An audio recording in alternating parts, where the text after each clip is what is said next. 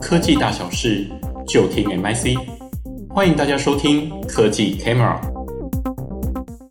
嗨，各位听众朋友，大家好，我是资策会 MIC 产业分析师 Rosa。本集要分享的主题是疫情过后消费产业的创新趋势。最近防疫在家，大家都还好吗？不能自由上街买东西、吃东西，应该觉得很闷、很不方便吧？不过更闷的是这些零售消费业者，虽然还可以开门做生意，但是人流却大不如从前了。这种情境、这种痛苦，其实欧美的业子业者比我们提早一年就经历了。最近，欧美国家随着疫苗开打，已经逐渐解封。那么，他们是如何挺过过去悲惨的一年呢？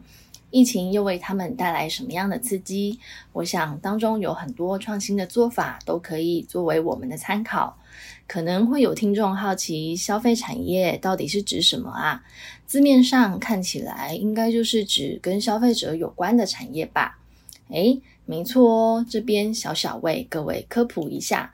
根据 GICS 的分类，消费产业分为两块，一块是必需消费品，包含日用品、家用、个人产品、食品饮料等等，大家比较熟悉的品牌，例如 P&G、雀巢、可口可乐、L'Oreal 都是属于必需消费品。另外一块是非必需消费品，指的是耐久消费品，像是家电以及成衣、零售通路、消费服务和汽车零组件。比较知名的业者，像是大家都很熟悉的 Nike、H&M、LV 等等，大家应该都对消费产业有比较具体的概念了吧？那么也就可以知道，因为消费产业是直接面对消费者。所以，当疫情爆发，各国政府开始祭出封城、分流采购或是非必要商业活动禁令的时候，这些业者等于就是坐在海啸第一排，面对疫情的影响，可说是首当其冲啊。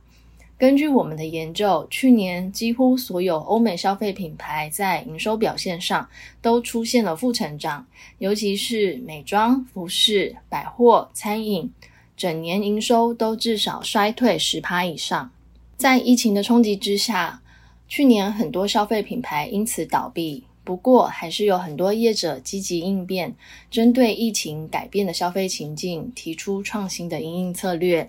首先，我们来看快消品牌 P&G 在去年提出了一个成长整合策略，当中与疫情有关的有包含四项。第一个是布局居家美容趋势。P&G 看好疫情会加速居家美容的发展。由于疫情期间大家都没有办法出去进行美容保养的活动，所以在去年十月，P&G Venture 与新创公司合作推出居家美容科技装置，让消费者在家就可以进行护肤保养的动作。第二是积极建构数位品牌。过去快消品的广告多半是委托代理商操作，包含广告内容制作及媒体规划等等，都是由委外来处理。不过 PNG 表示，未来这些工作会逐渐转为品牌 in-house 操作，由自己来掌控数位品牌的一个建构。第三是进行供应链的一个数位优化。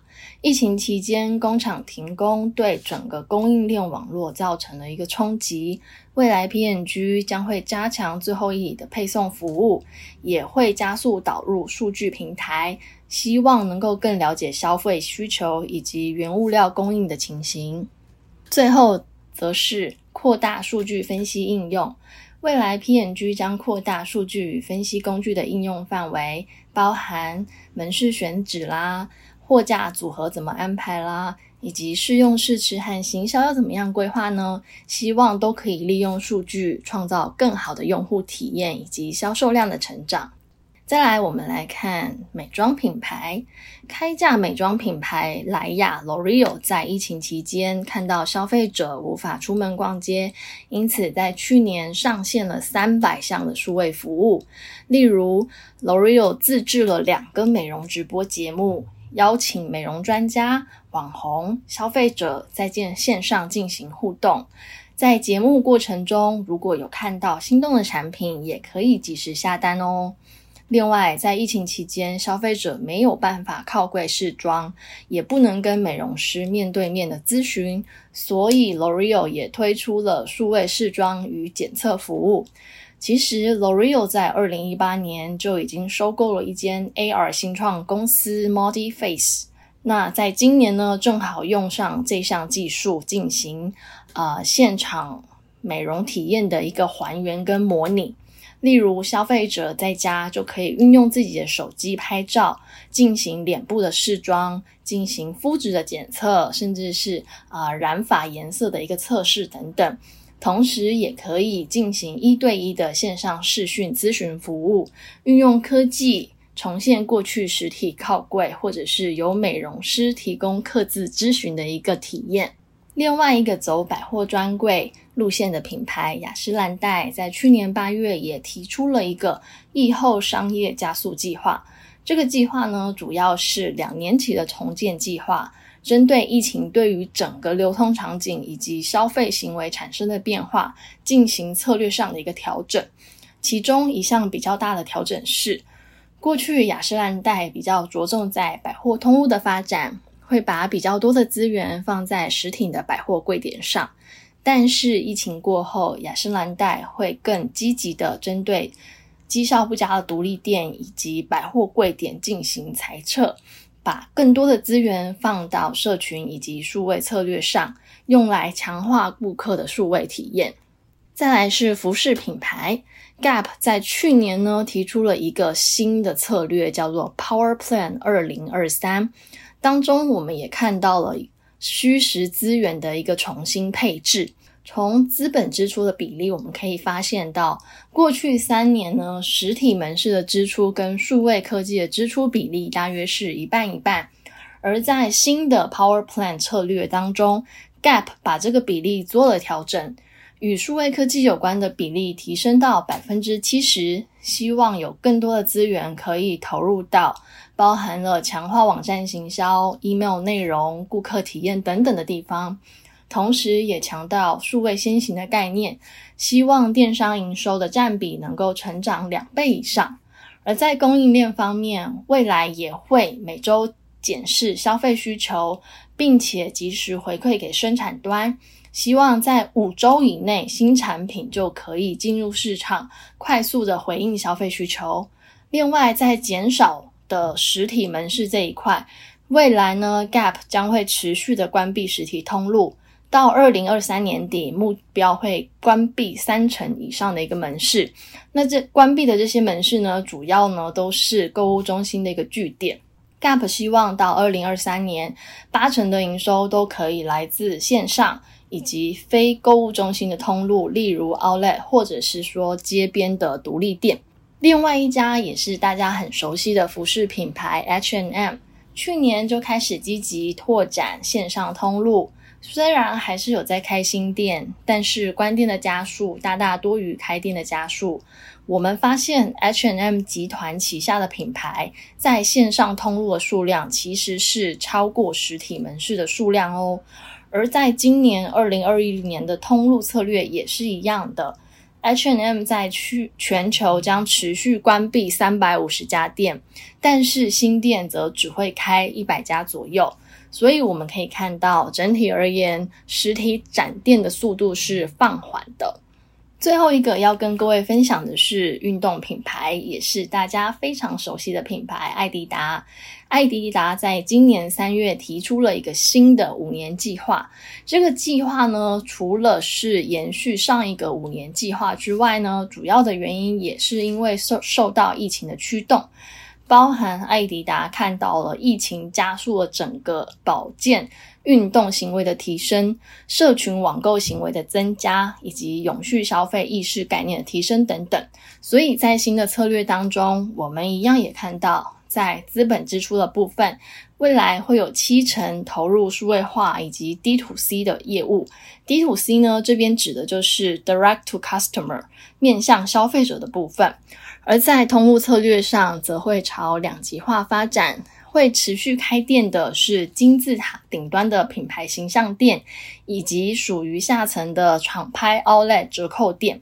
中间比较一般的店型呢，则会进行汰弱留强，绩效不好的就会进行关店。从前面的案例，我们可以知道，未来消费品牌会更直接的面对消费者，也会带动几项重要的改变。首先是品牌主控权的提升。过往消费品牌在通路以及行销策略上会采取经销代理模式，但是随着 D to C 这个风潮的兴起，品牌业者为了能够更直接面向消费者，对于通路或是行销操作的控制权会逐渐从外部收回。例如，Gap 与艾迪达都加速 D to C 的商务活动，P&G 在行销方面也会转为 In-house 操作。未来，无论是下游的通路，或者是行销端，我们预期品牌自营的模式可能会增加，同时也意味着过往 B to B 的通路或者是媒体代理将会受到一定程度的影响。